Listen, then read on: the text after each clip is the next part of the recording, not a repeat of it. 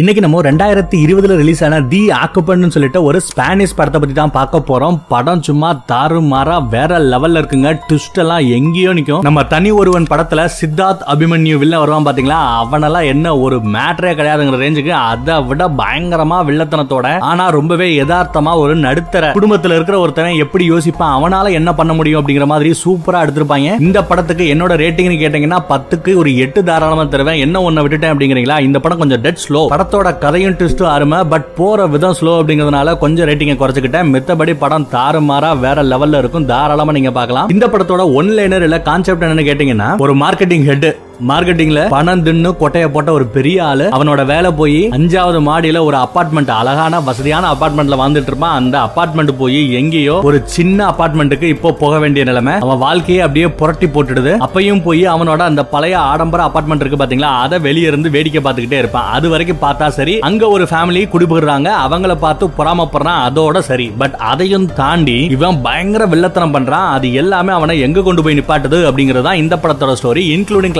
கிளைமேக்ஸோட பார்த்து முடிச்சிடலாம். இந்த படத்தோட ஸ்டார்டிங் சீன்ல அதே மார்க்கெட்டிங் ஹெட் வேலை போயிடுச்சு இல்லையா? இப்போ இன்னொரு வேலை கிடைக்குமான்னு சொல்லி ஒரு இடத்துல இன்டர்வியூக்கு போறான். இன்டர்வியூ எடுக்கிறவங்க எல்லாம் இவனோட வயசுல பாதி தான் இருப்பானுங்க. அவங்க கேள்வி கேட்க இவன் பதில் சொல்லன்னு தாறுமாறா தான் இன்டர்வியூல பர்ஃபார்ம் பண்றான். ஆனாலும் நீங்க ஒரு பெரிய லெஜண்ட் பட் இங்க இருக்கிற வேலையோ ரொம்ப சின்ன வேலை எடுபடி மாதிரியான ஒரு சாதாரண வேலை இந்த வேலைக்கு நீங்க சூட் ஆக மாட்டீங்க. ஐ எம் சாரின்னு சொல்லி அவங்கள அனுப்பி வச்சிடறானுங்க. கீழே பார்க்கிங்ல காரை விட்டுருப்பான். அந்த பார்க்கிங்க்கு கூட காசு தர முடியாத ரேஞ்சுக்கு ரொம்பவே கஷ்டத்துல இருக்கான் போல. எப்படி அங்க பிரச்சனை எல்லாம் முடிச்சுட்டு மறுபடியும் அவனோட அந்த ஆடம்பர வீட்டுக்கு வரான். தன்னோட ஒய்ஃப் கிட்ட பேசிட்டு இருக்கான். இவன் யூஸ் பண்ணிட்டு இருக்க கார் பாத்தீங்கன்னா ரொம்பவே காஸ்ட்லி பிஎம்டபிள்யூ இவ்வளவு வசதியான ஒரு ஆள் தான் பட் இப்ப வேலை இல்ல அப்படிங்கறதுனால இவனால இது எல்லாத்தையும் சமாளிக்க முடியல. நமக்கு இவ்வளவு பெரிய வீடு தேவையில்லை. நம்ம இந்த வீட்டை காலி பண்ணிட்டு ஒரு சின்ன வீட்டுக்கு போயிடலாம். அப்பதான் நம்மளால ஏதாவது சமாளிக்க முடியும். நானும் ஏதாவது ஒரு வேலை கிடைச்சா அந்த வேலைக்கு போறேன் அப்படிங்கிற அங்க சீனை கட் பண்ணவனா அந்த ஆடம்பர அபார்ட்மெண்ட்டை விட்டுட்டு இப்போ ஒரு சாதாரண ஒரு சின்ன அபார்ட்மெண்ட்டுக்கு வரானுங்க. அந்த பையன் இவனோட பையன் ஒருத்தர் இருப்பான் குண்டா. அவனும் கூட அந்த காஸ்ட்லியான பிரைவேட் ஸ்கூல்ல விட்டுட்டு ஒரு கவர்மெண்ட் ஸ்கூல்ல அவனை சேர்த்து விடுறானுங்க. அது மட்டும் இல்லாம இவங்க கிட்ட வேலைக்காரியா வேலை பார்த்துட்டு இருப்பா. அவளையும் வேலையை விட்டு அனுப்புகிறத அதை கூட நாசுக்கா சொல்லாம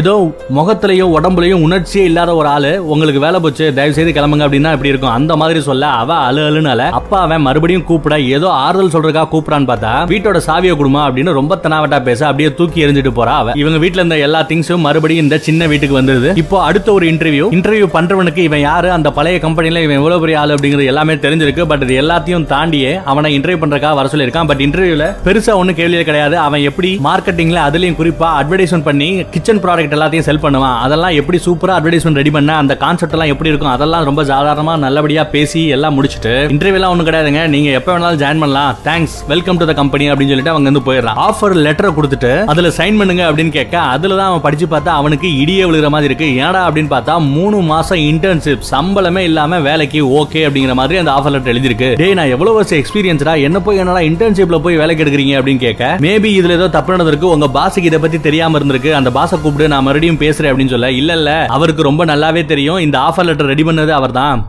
இன்டர்ன்ஷிப் வேலை பத்தி தான் நாங்க அட்வர்டைஸ்மெண்ட்ல கொடுத்துருந்தோம். அதை பார்த்து தான் நீங்க வந்திருக்கீங்கன்னு நாங்க நினைச்சோம். முடிஞ்சா ஜாயின் பண்ணுங்க. இல்லைன்னா ஒன்றும் பிரச்சனை இல்ல. வேற ஜாப் பாத்துக்கங்க அப்படின்னு சொல்ல அப்படியே அவன் வந்து நூலா போறான். அவனோட அந்த பழைய ஆடம்பர அபார்ட்மெண்ட் இருக்கு பாத்தீங்களா? அதோட சாவி இருக்கும். அங்க இருக்கிற அந்த ஃபேமிலியை பார்த்துட்டு அவங்க வெளியே போனதுக்கு பின்னாடி அது அபார்ட்மெண்ட் குள்ள இவன் உள்ள போறான். அங்க இவங்களோட ஃபேமிலி போட்டோஸ் எல்லாத்தையும் பார்த்துட்டு அங்க இருக்கிற பாத்ரூம்ல போய் தான் அவன் கக்காவும் போறான். அங்க அந்த ஃபேமிலியில ஒரு சின்ன பொண்ணு ஒல்லியா அழகா வேலை டான்ஸ் எல்லாம் ஆடிக்கிட்டு இருக்கிற மாதிரியான போட்டோஸ் இருக்கும். அதெல்லாம் பார்த்து அவனுக்கு அவ்வளவு ஒரு சந்தோஷம். ஆனா அவனோட பையன் குண்டா வீட்டுல உட்காந்துட்டு கேம் விளாண்டுட்டு இருக்கானே சொல்லிட்டு அவனை கூட்டிட்டு ஜாகிங் போலாம் வான்னு கூட்டிட்டு போறான். உடம்போட அந்த எடைய குறைக்கலாம் அப்படின்னு சொல்லி அவனை அன்னைக்கு ஒரு நாள் சரியா வறுத்தெடுத்துற. அவனோட பொண்டாட்டி நீங்க ஏன் இப்படி பண்றீங்க? அவனால தான் முடியலையே. அவனுக்கு வெயிட் குறையாது. அவனை கஷ்டப்படுத்தாதீங்க. பாருங்க அவன் வாந்தியெல்லாம் எடுத்து எவ்வளவு கஷ்டப்படுத்திருக்கான்னு சொல்லிட்டு இவனை சப்போர்ட் பண்ணாம திட்டுறான். மறுபடியும் தன்னோட அந்த பழைய ஆடம்பர அபார்ட்மெண்ட்டுக்கு வெளியே இருந்துகிட்டு அந்த ஃபேமிலியை பார்த்து இவன் புறாமட்டுக்கிட்டே இருக்கான். பழைய வீட்டுக்கு போறான் டிவியை பார்த்துட்டு இருக்கான். டிவியை பாக்குற மாதிரி தான் தெரியுது பட் வேற என்னத்தையும் ரொம்ப தெளிவா யோசிச்சுட்டு இருக்கான் போல. அவன் அந்த பழைய வீட்டுக்கு போகும்போது அடிக்கடி அங்க எதிர்த்த வீட்டுல ஒரு நாய் இருக்கும். அது குலைச்சுக்கிட்டே இருக்கும். எப்பவும் போல இவன் அந்த வீட்டுக்குள்ள போறான். அங்க போனா குடிப்பழக்கத்துல இருந்து அந்த குடிப்பழக்கத்தை விட்டுட்டு வெளியே வர்றதுக்காக ஒரு மறுவாழ்வு மையம்னு சொல்லி ஒரு மீட்டிங் மாதிரி அரேஞ்ச் பண்ணுவாங்க. அவங்களோட வாழ்க்கையை பத்தி அவங்க எப்படி கஷ்டப்பட்டானுங்க எப்படி அந்த குடிப்பழக்கத்துல இருந்து வெளியே வராங்க இது எல்லாத்தையும் அப்படியே ஒரு மீட்டிங்ல உட்காந்து பேசுற மாதிரி பேசுவானுங்க. அங்க முதல் நாள் ரெண்டாவது நாள் மூணாவது நாள் சொல்லி ஒவ்வொரு நாளும் குடிக்காம எத்தனை நாட்கள் அவங்க இருக்காங்களோ அது எல்லாத்தையும் நோட் பண்ணிட்டு இருப்பானுங்க. அதுல அந்த குடும்பத்துல ஒரு தலைவர் இருப்பான் பாத்தீங்களா? அவன் அட்டன் பண்ணிட்டு இருக்கான் போல. அந்த டீடைல்ஸ் எல்லாத்தையும் பாக்குறான். அது மட்டும் இல்லாம அவன் எந்த மறுவாழ்வு மையத்துல என்ன டைமிங்கில் அவனுக்கு மீட்டிங் அப்படிங்கிறத அந்த கம்ப்யூட்டரில் இருக்கிற டைம் டேபிளை பார்த்து கேலண்டரை பார்த்து கண்டுபிடிச்சு அங்கே இவனும் அதே மீட்டிங்கில் அவன் ஒரு குடிகார அப்படிங்கிற மாதிரி போய் நிற்கிறான் ஒவ்வொருத்தரும் அவங்களோட கதையெல்லாம் சொல்லிட்டு இருக்காங்க. மீட்டிங் முடிஞ்சு எல்லாரும் கிளம்புற வரைக்குமே இவனை அந்த ஆடம்பர அபார்ட்மெண்ட்ல வாழ்ந்துட்டு இருக்கான் பாத்தீங்களா? அவன் கண்டுக்கவே இல்லை. அவன் கண்டுக்க வைக்கணும் அப்படிங்கிறதுக்காகவும் மீட்டிங் முடிய போது அதுக்குள்ள ஏதாவது பண்ணணும் அப்படிங்கிறக்காக அவன் உட்காந்துட்டு இருந்த அந்த சேரையே தள்ளி விட்டு எல்லாரோட அட்டென்ஷன் இவன் பக்கம் திருப்புறான். அதுக்கப்புறம் இவன் ஒரு கதை சொல்ல ஆரம்பிக்கிறான். இவன் ஒரு அழகான குடும்பம் ஒரு அழகான பொண்ணு எனக்கு இருந்தாங்க. ஆனா என்னோட குடிப்பழக்கம் அவங்க எல்லாரையும் நான் இழந்து இப்ப தவிக்கிறேன் அப்படிங்கிற மாதிரி அவனோட கதையை அந்த ஆடம்பர அபார்ட்மெண்ட்ல இப்ப இருக்கான் பாத்தீங்களா? அவனோட கதையை அப்படியே இவன் கதை மாதிரி அப்படியே எடுத்து விடுறான். இது எல்லாத்தையும் கேட்டதுமே நம்மளோட கதை மாதிரியே இருக்கே அப்படின்னு சொல்லி அவன் மேல இவனுக்கு ஒரு கரிசனம் வருது. மீட்டிங் முடிஞ்சு எல்லா பேரும் அப்படியே ஹேண்ட் ஷேக் பண்ணிட்டு போவாங்க இல்லையா? அந்த மாதிரி நம்ம ஆளு இவங்கிட்ட வர ஹேண்ட் ஷேக் பண்ண இவனும் ஹேண்ட் ஷேக் பண்ணிட்டு ரெண்டு பேரும் இன்ட்ரடியூஸ் பண்ணி வச்சுக்கிறாங்க. இவன் கூட அவன் எதிர்பார்த்த அந்த பழக்கம் கிடைச்சிருது. ஒன்னும் பிரச்சனை என்ன வாங்கல ரெஸ்டாரண்ட்ல போய் காபி சாப்பிடலாம்னு சொல்ல அவனும் சரின்னு சொல்லிட்டு போறாங்க. ரெஸ்டாரண்ட்ல உட்காந்து சாப்பிட்டு இருக்கானுங்க. உங்களை பார்த்தா பெரிய சக்சஸ்ஃபுல்லான ஒரு ஆள் மாதிரி தெரியுது. எனக்கு ஒரு ஸ்பான்சர் வேணும். இந்த குடிப்பழக்கத்துல இருந்து என்ன வெளியே வரதுக்கு நீங்க ஏன் எனக்கு ஸ்பான்சர் பண்ணக்கூடாது? ஸ்பான்சர்னா பணம் வாங்குற கதை கிடையாது. அவனா அந்த குடிப்பழக்கத்துல எப்படியெல்லாம் கஷ்டப்பட்டாலுமே அந்த கஷ்டத்துல இருந்து அவனை வெளியே கொண்டு வரதுக்கான ஒரு கைட்லைன்ஸ் கொடுக்கிறவர். ஒரு கவுன்சிலர் மாதிரியான ஒரு வேலை. ஜென்ரலா யூஎஸ்ல எல்லாம் பாத்தீங்கன்னா இந்த மாதிரி வேலைகள் நிறைய பேர் எடுத்து பண்ணுவாங்க. இன்னொருத்தவங்க ஹெல்ப் பண்றதுக்காக. அந்த வகையில ஏற்கனவே குடிப்பழக்கத்துல இருந்து மீண்டு வந்தாலே அவன் அந்த எக்ஸ்பீரியன்ஸ்ல சரி உனக்கு நான் ஸ்பான்சரா இருக்கேன் அப்படின்னு அவன் சொல்லியிருப்பான். அங்க சீன் கட்டாது மறுபடியும் அவங்களோட அபார்ட்மெண்ட்டுக்கு இவன் போறான். போய் பார்த்தா அங்க கம்ப்யூட்டர்ல ஒரு கேலண்டர்ல அந்த ஆடம்பர அபார்ட்மெண்ட்ல இப்ப இருக்கான் பாத்தீங்களா? அவனோட பொண்ணுக்கு ஒரு பேலே டான்ஸ் ஷோ இருக்கும் போல அந்த ஷோவோட டைமிங் இருக்கும். அந்த டைமிங் அவனோட காலண்டர்ல இருந்து டெலிட் பண்ணி விட இவனும் அந்த ப்ரோக்ராம் இருந்ததை கம்ப்ளீட்டா மறந்தே போயிடுறான். அதுக்கப்புறம் தான் ஞாபகம் வந்து திரும்பி அங்க போனா அதுக்குள்ள அந்த ஷோவே முடிஞ்சிருது. இதனால அவனோட பொண்டாட்டி பயங்கர கடுப்பாயிடுறான் குடிப்பழக்கம் அதை விட்டு இப்பதான் கொஞ்சம் வெளியே வந்த. அதுக்கப்புறம் இப்ப என்னடான்னு பார்த்தா தன்னோட பொண்ணையே நீ மறந்துறியா அவளுக்கு இந்த ஷோ எவ்வளவு முக்கியம் தெரியுமான்னு சொல்லி செமையா வறுத்து எடுக்கிற அடுத்து மறுபடியும் இன்னொரு மீட்டிங் அந்த மீட்டிங்ல என்ன பண்றான்னா அவனை தூண்டி விடுற மாதிரி பேசுறான். வீட்டுல எவ்வளவு பிரச்சனைகள் இருக்கும். அதை எல்லாத்தையும் தாண்டி நம்ம சரினா நம்ம சரின்னு நிக்கணும். பேசணும் எதிர்த்து பேசணும் வைக்கணும்னு சொல்லிட்டு தேவையில்லாத விஷயங்கள் எல்லாம் சொல்லி அவனை ஏத்தி விடுறான். மறுபடியும் இன்னொரு ரெஸ்டாரண்ட்ல உட்காந்துட்டு இவங்க ரெண்டு பேரும் சாப்பிட்டுட்டு இருக்கானுங்க. அப்ப அவன் நீ ஏன் வீட்டுக்கு வரக்கூடாது? என்னோட ஒய்ஃபும் குழந்தையும் நீ ஏன் பார்க்க கூடாது வாயேன் அப்படின்னு சொல்லி இன்வைட் பண்ண. அவனுக்கு ரொம்ப சந்தோஷம். இதைத்தான் அவன் எதிர்பார்த்துக்கிட்டு இருந்த மாதிரி அடுத்த நாள் கையில ஒரு பொக்கே எடுத்துக்கிட்டு அவங்களோட வீட்டுக்கே போறான். அப்படி அவன் போகும்போது அந்த அபார்ட்மெண்ட்ல தோட்டக்காரன் வந்தவன் இருப்பான். அவனுக்கு இவனை பார்த்தா நல்லாவே தெரியும். ஐயோ அவன் நம்மள பார்த்தானா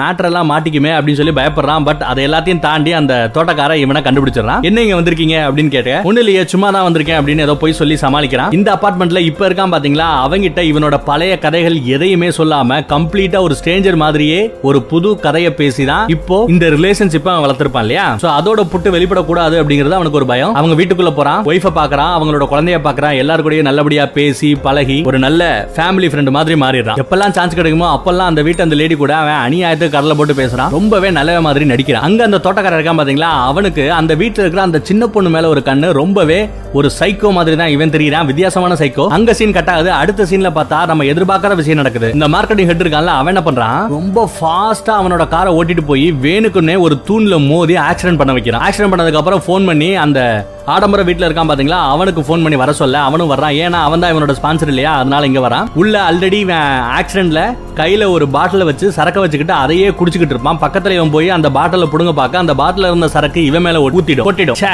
அப்படின்றான் என்னாச்சு அப்படின்னு கேட்க எனக்கு ரொம்ப மனசே சரியில்லை. அதனால தான் சரக்கு அடிச்சிட்டேன்னு சொல்ல. சரி சரி இனியாவது இப்படி பண்ணாத. வண்டி இழுத்துட்டு போறதுக்கு அந்த இழுவண்டிக்கு கால் பண்ணிட்டியா அப்படின்னு கேட்க அவன் இல்ல என்னோட போன் டெட் ஆயிடுச்சு. உனக்கு கால் பண்ணதான் கடைசி காலன்னு சொல்ல. சரி இந்த என்னோட போன் பேசுன்னு சொல்லி போனை கொடுக்க. அந்த போன்ல ஏதோ ஒரு இமெயில தட்டுற மாதிரி தெரியுது. அது அதுக்கப்புறம் ஃபோன் பண்ணி கம்பெனியை வர சொல்லிட்டு கார் எழுதிட்டு போறானுங்க. அங்க சீன் கட்டாது இவனோட அந்த பழைய வீட்டை காமிக்கிறானுங்க. ஒய்ஃபுக்கு இவன் மேல சம்திங் ராங் ஏதோ ஒரு சேட்டப் பண்றான் அப்படிங்கறத புரிஞ்சுக்கிறாங்க. அதே நேரம் இவனுக்கு ஒரு ஃபோன் கால் வருது. போன்ல அந்த பக்கம் யாரு பேசுறாங்கன்னா அந்த தோட்டக்காரன் பேசுறான். அவன் என்ன சொல்றான்னா அடுத்த நாள் உன்ன நான் காலையில பார்க்கணும். அப்படி இல்லைன்னா உன்னை பத்தி எல்லா விஷயத்தையும் உன்னோட இப்ப இருக்கிற அந்த அபார்ட்மெண்ட்ல இருக்கான் பாத்தீங்களா? அந்த ஆடம்பர அபார்ட்மெண்ட்ல அவங்க கிட்ட போட்டு கொடுத்துருவேன் மிரட்டுறான். இதெல்லாம் ஒரு பக்கம் அப்படியே இன்னொரு பக்கம். அந்த ஆடம்பர அபார்ட்மெண்ட்ல இருக்கிற அந்த லேடி அவனோட சட்டையில சரக்கோட ஸ்மெல் வர அவங்கிட்ட என்னன்னு விசாரிச்சா நான் சும்மா ஒரு ஆபீஸ் மீட்டிங்க்கு தான் போனேன். சாண்ட்விச் தான் சாப்பிட்டோன்னு போய் சொல்றான். ஏன் இப்படி எல்லாம் போய் சொல்றான்னா அந்த ஆக்சிடென்ட் நடந்தப்போ நம்ம மார்க்கெட்டிங் கிட்ட என்ன சொல்லிருப்பானா ஒய்ஃப் கிட்ட என்ன பத்தி எல்லாம் சொல்லாத எனக்கு அவங்க மேல கெட்ட பேர் வந்துரும். அதை நான் விரும்பல அப்படின்னு சொன்னதுனால போய் சொல்லி சமாளிச்ச பாத்திருப்பா பட் வேற வழி இல்லாம கடைசியில உண்மையை சொல்றான். அங்க கட் பண்ணா அடுத்த நாள் காலையில அந்த தோட்டக்காரன் சொன்ன மாதிரி இங்க வர்றான். இவனோட கையில ஒரு பிளாஸ்டிக் கவரை கொடுத்துட்டு எனக்கு அங்க இருக்கிற அந்த வீட்டு பொண்ணோட ஜட்டி வேணும் அப்படின்னு கேக்குறா. ரொம்பவே கேவலமான டேஸ்டா இருக்கு. அதுவும் யாரோட ஜட்டி கேக்குறா? அந்த வீட்டுல இருக்க லேடியோட ஜட்டி கிடையாது. அந்த அம்மாவோட பொண்ணு சின்ன பொண்ணு அவளோட ஜட்டியை கேக்குறா. ரொம்ப கேவலமான ஒரு டேஸ்ட் அவனுக்கு. சைக்கோ அவனுக்காக அதை எடுக்கிறதுக்காக இந்த வீட்டுக்குள்ள அவன் அதே நேரம் இந்த வீட்டோட எஜமானி அம்மாவும் வந்துடுறாங்க. எப்படியோ அவங்களுக்கே தெரியாம வீட்டுக்குள்ள அங்கே இங்கேயும் ஓடி ஃபைனலா அங்க இருந்து எஸ்கேப் ஆயிடுறான். அதுக்கப்புறம் சீன் எங்க ஆரம்பிக்குதுன்னு பார்த்தா அதே லேடி இவனுக்கு கால் பண்ணி உன்னை மீட் பண்ணணும்னு சொல்லி ஒரு ரெஸ்டாரண்ட்டுக்கு வர சொல்லியிருக்காங்க. இவனும் போறா. ரெஸ்டாரண்ட்ல ரெண்டு பேரும் மீட் பண்ணும்போது இனிமே நீ என்னோட புருஷனை பாக்குறத நிப்பாட்டிடு. இதுக்கு முன்னாடி அவர் குடிப்பழக்கம் இருந்தது பட் அதை எல்லாத்தையும் தாண்டி இப்போ திருந்தி நல்லா இருந்துகிட்டு இருந்தாரு. உன் கூட சேர்ந்ததுக்கு அப்புறம் அவர் சரியில்லை. உன்னோட குடிப்பழக்கத்தை நிப்பாட்டுறதுக்கு அவர் ஸ்பான்சரா இருந்து அவர் குடிப்பழக்கத்தை அடிமையாயிருவாரோ அப்படின்னு பயமா இருக்கு அப்படின்னு இவங்க சொல்ல. வெயிட் வெயிட் வெயிட் என்ன சொல்றீங்க? இது எல்லாமே கட்டுக்கதை. ஆக்சுவலா நான் ஒண்ணு உங்க புருஷனை நேத்து கால் பண்ணி வர சொல்லல. அவர் தான் எனக்கு ஃபோன் பண்ணி கால் பண்ணாரு மெசேஜ் கூட அனுப்பிச்சாரு. வேணா இந்த பாருங்கன்னு சொல்லிட்டு அவன் அனுப்பிச்ச மெசேஜ் காமிக்கிறான். ஆக்சுவலா இவன் தான் அவனோட போன்ல அந்த இழுவண்டியை கால் பண்றதுக்கு முன்னாடி அவனே அவனோட போன்ல இருந்து இவனுக்கு ஒரு மெசேஜ் தட்டியிருப்பான். இந்த மாதிரி நான் சொதப்பிட்டேன் சரக்கு அடிச்சிட்டு காரை ஆக்சிடென்ட் பண்ணிட்டேன் என்ன வந்து காப்பாத்து அப்படின்னு அவன் மெசேஜ் பண்ணிருப்பான் அதை பார்த்ததுமே இவளுக்கு பயங்கர கோவம் அழுக. மறுபடியும் தன்னோட புருஷன் சரக்கு அடிச்சிட்டு இப்படி காரை ஆக்சிடென்ட் பண்ற ரேஞ்சுக்கு மோசமா போயிட்டாரே அப்படின்னு நிறைய பொய் வேற சொல்ல ஆரம்பிக்கிறாரு. ஆக்சுவலா அவன் தான் இவனோட குடிப்பழக்கத்தை நிப்பாட்டுறதுக்காக ஸ்பான்சரா இருக்க சொன்னது உட்பட எல்லாமே பொய். நான் தான் அவரோட குடிப்பழக்கத்தை நிப்பாட்டுறதுக்காக இப்ப அவருக்கு சப்போர்ட் பண்ணிக்கிட்டு இருக்கேன் அப்படின்னு பெரிய குண்டத்துக்கு போட இது எல்லாத்தையும் கேட்டுட்டு பயங்கர கோபத்தோட அவங்க அவங்களோட வீட்டுக்கு போறாங்க. வீட்டுக்கு போனா ரெண்டு பேருக்கும் பயங்கர சண்டை. புருஷன் என்னதான் சொன்னாலும் அதை அவன் நம்பல. எவனோ ஒரு ஸ்ட்ரேஞ்சர் அவன் சொன்னதை நம்புறான் புருஷன் சொன்னதை நம்பாம இருக்கான். இதை எல்லாத்தையுமே வெளியே இருந்து வேடிக்கை பார்த்து சந்தோஷப்படுறான் இந்த மார்க்கெட்டிங் ஹெட் வீட்டுக்கு போனா வீட்டுல அவன் ஆல்ரெடி ரெண்டு ஸ்ப்ரே ஆர்டர் பண்ணிருப்பான். பெப்பர் ஸ்ப்ரே ஏதாவது ஆபத்துனா லேடிஸ் அந்த ஸ்ப்ரே அடிச்சு விட்டு அங்க இருந்து எஸ்கேப் ஆக முடியும். அந்த மாதிரி ரெண்டு ஸ்ப்ரே ஆர்டர் பண்ணி வச்சிருக்கான். அதுல ஒரு ஸ்ப்ரே எடுத்து அந்த ஸ்ப்ரேக்குள்ள ஏதோ ஒன்ன கலக்கிற மாதிரி காமிக்கிறானுங்க. அங்க கட் பண்ண அடுத்த சீனி இவன் எங்க போறான் என்ன பண்றான் அப்படிங்கறத பாக்குறதுக்காக இவன் பின்னாடியே இவனோட பொண்டாட்டி அப்படியே அவனுக்கு தெரியாம ஃபாலோ பண்ணிட்டே வரா. அவ வரது தெரிஞ்சு அந்த ரெண்டாவது கம்பெனில இன்டர்வியூ போயிருப்பான் பாத்தீங்கன்னா இன்டர்ன்ஷிப்புக்காக அந்த இன்டர்ன்ஷிப் ப்ரோக்ராம்ல போய் ஏதோ சின்ன பையன் மாதிரி உட்காந்துக்கிட்டு அங்க ஒரு மேனேஜர் கிட்ட திட்டு வாங்கிட்டு இருக்கான். இதெல்லாம் அவன் பார்த்ததுக்கு அப்புறம் ஓ தன்னோட புருஷன் ஜாபுக்காக தான் ட்ரை பண்ணிட்டு இருக்காரு அப்படின்னு ஒரு நிம்மதியோட அவங்க கிளம்புறாங்க. அங்க சீன் கட்டாது மறுபடியும் இங்க யார் வராங்கன்னா அந்த தோட்டக்காரன் வரான். இப்ப என்ன கேக்குறான்னா அந்த ஜட்டியை வாங்கிட்டு இவனோட கையில ஒரு கேமரா கொடுக்குறான். இந்த கேமராவை நீ அவங்களோட வீட்டோட பெட்ரூம்லயும் பாத்ரூம்லயும் வைக்கணும் அப்படிங்கிறான் யாரோட ரூம்ல அந்த சின்ன பொண்ணோட ரூம்ல இவன் முடியாது. உனக்கு என்ன மென்டலா பைத்தியம் பிடிச்சிருச்சா? நோயா? அப்படின்னு கேட்க ஆமாடா எனக்கு நோய் தான்டா. இருந்தாலும் நீ பண்ணணும். இல்லனா எல்லாத்தையும் போட்டு கொடுத்துருன்னு சொல்ல வேற வழி இல்லாம அந்த கேமரா வாங்கிட்டு அவன் போறான். அப்புறம் அந்த வீட்டோட எஜமான் இருக்கான் பாத்தீங்களா? அவன் கூட ஒரு மீட்டிங் ரெண்டு பேரும் நேருக்கு நேரா பார்க்கும்போது பயங்கர கோபத்தோட அவங்க கிட்ட கேக்குறேன் நீ என்னடா என் ஒய்ஃப் கிட்ட சொன்ன? ஏகப்பட்ட பொய் சொல்லியிருக்க போல. நீ தான்டா சரக்கடிச்சிட்டு ஆக்சிடென்ட் பண்ண. நான் உன்னை காப்பாத்த தான்டா அங்க வந்தேன். உனக்கு ஹெல்ப் பண்ண தாண்டா வந்தேன். அப்படின்னு கேட்க இல்ல இல்ல. நீ தான் சரக்கடிச்சிட்டு ஆக்சிடென்ட் பண்ண. உனக்கு ஹெல்ப் பண்ண தான் நான் வந்தேன். என்ன இதெல்லாம் உனக்கு தெரியாதா அப்படின்னு சொல்லிட்டு பொய் பேச ஆரம்பிக்கிறான். அதுக்கப்புறம் தான் இவனோட சுயரவுமே தெரிய ஆரம்பிச்சு பயங்கர கோபத்துல அடி அடின்னு மூஞ்சிய பேத்துறான். அதே நேரம் அந்த பக்கம் அந்த தோட்டக்காரனோட டார்ச்சர் தாங்காம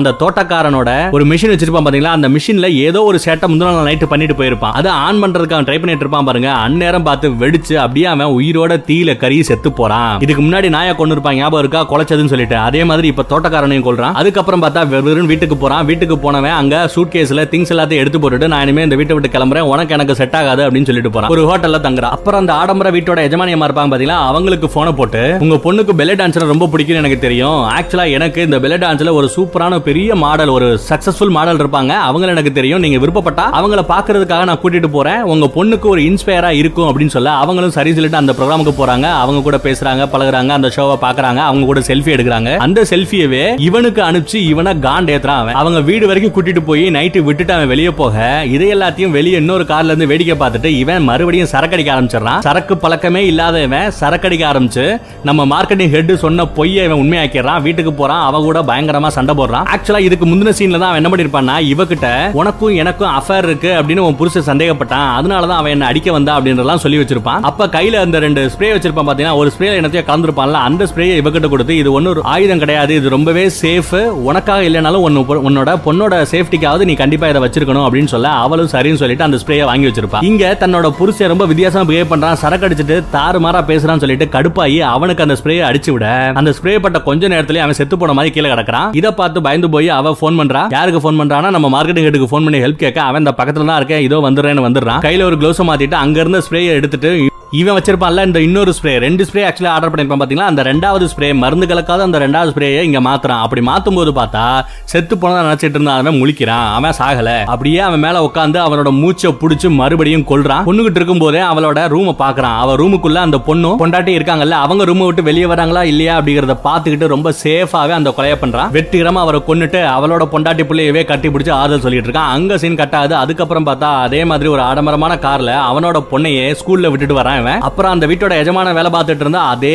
கம்பெனில இவன் அவனோட இடத்துல போய் உட்காந்துருக்கான் ஏதோ மீட்டிங் இன்னொரு கம்பெனியை விலைக்கு வாங்கணும் அது இதுன்னு பேச ஒரு பிரச்சனை இல்ல. என் மாமனார் பெரிய ஆளு அவர் கூட டென்னிஸ் விளாண்டேன் டென்னிஸ்ல அவருக்காக வேணும்னே தோத்தேன். இதை விட நடா வேணும்? எல்லாமே எனக்கு சக்சஸ்ஃபுல்லா நடக்கும்டா அப்படின்னு சொல்லிட்டு அங்க பேசிட்டு இருக்கும்போது ஒரு ஃபோன் கால் வருது. யாருன்னு பார்த்தா இவனை பாக்குறதுக்காக இவனோட அந்த பழைய பொண்டாட்டி வந்திருக்குதா? அவளை பார்க்க போறான். அவ தான் இங்க என்ன பண்றான்னா உன்னை பத்தி எனக்கு எல்லாமே தெரிஞ்சு போச்சு. எப்படி கண்டுபிடிச்சேன்னு கேக்குறியா? ஆக்சுவலா நீ குப்பையில தூக்கி போட்ட பாத்தியா? அந்த குப்பையை மறுபடியும் போய் நான் எடுத்துட்டேன். எடுத்துட்டு பார்த்தா உள்ள கடலை நம்ம சாப்பிடுற கடலை இருக்கு பாத்தீங்களா? அந்த கடலை நிறைய பேருக்கு வந்து அலர்ஜி செட் ஆகாது ஒவ்வாமையா இருக்கும். அலர்ஜியில வந்து அப்படியே உடம்பே ஒரு மாதிரி ஆகும். ரொம்ப சாப்பிட்டாங்கன்னா அவ்வளவுதான். ஆளு காலியார ரேஞ்சு கூட போயிடுவாங்க. அந்த மாதிரி ஒரு பவர்ஃபுல் கடலை எசன்ஸ் இருக்கிற ஒரு மருந்து எடுத்து இவன் ஆர்டர் பண்ண அந்த ஸ்ப்ரே இருக்கு பாத்தீங்கன்னா அந்த ஸ்ப்ரேல இன்செர்ட் பண்ணி அதை தான் அந்த வீட்டை மாட்ட கொடுத்துருப்பான். அவளோட புருஷனுக்கு இந்த மாதிரி ஒரு கடலை அலர்ஜிக்கானது அப்படிங்கறது கிளீனா தெரிஞ்சுக்கிட்டு விஷம் கொடுத்தா பிரேத பரிசோதனையில மாட்டிப்போம் இல்லையா? அதனால அவனுக்கு செட் ஆகாத அலர்ஜி தரக்கூடிய இந்த கடலை எசன்ஸ அந்த ஸ்ப்ரேல கலந்து அதை அடிக்க விட்டு அவனை கொன்னுறாங்க. இதே எல்லாத்தையும் இவ எப்படி கண்டுபிடிச்சானா அடுத்த நாள் நியூஸ்ல ஒரு போட்டோ பாக்குறா அந்த போட்டோல கிச்சன்ல ஃப்ளோர்ல அவன் பணமா கிடப்பான் பாத்தீங்களா? அந்த போட்டோ போட்டிருப்பாங்க. அந்த கிச்சனோட ஃப்ளோரை பார்த்ததுமே அவளுக்கு தெரிஞ்சு போச்சு. ஆஹா இது நம்ம இருந்த அந்த பழைய அபார்ட்மெண்ட் தானே அப்படின்னு. இப்ப அவ கணக்கு போட்டு பாக்குறா இவங்கிட்ட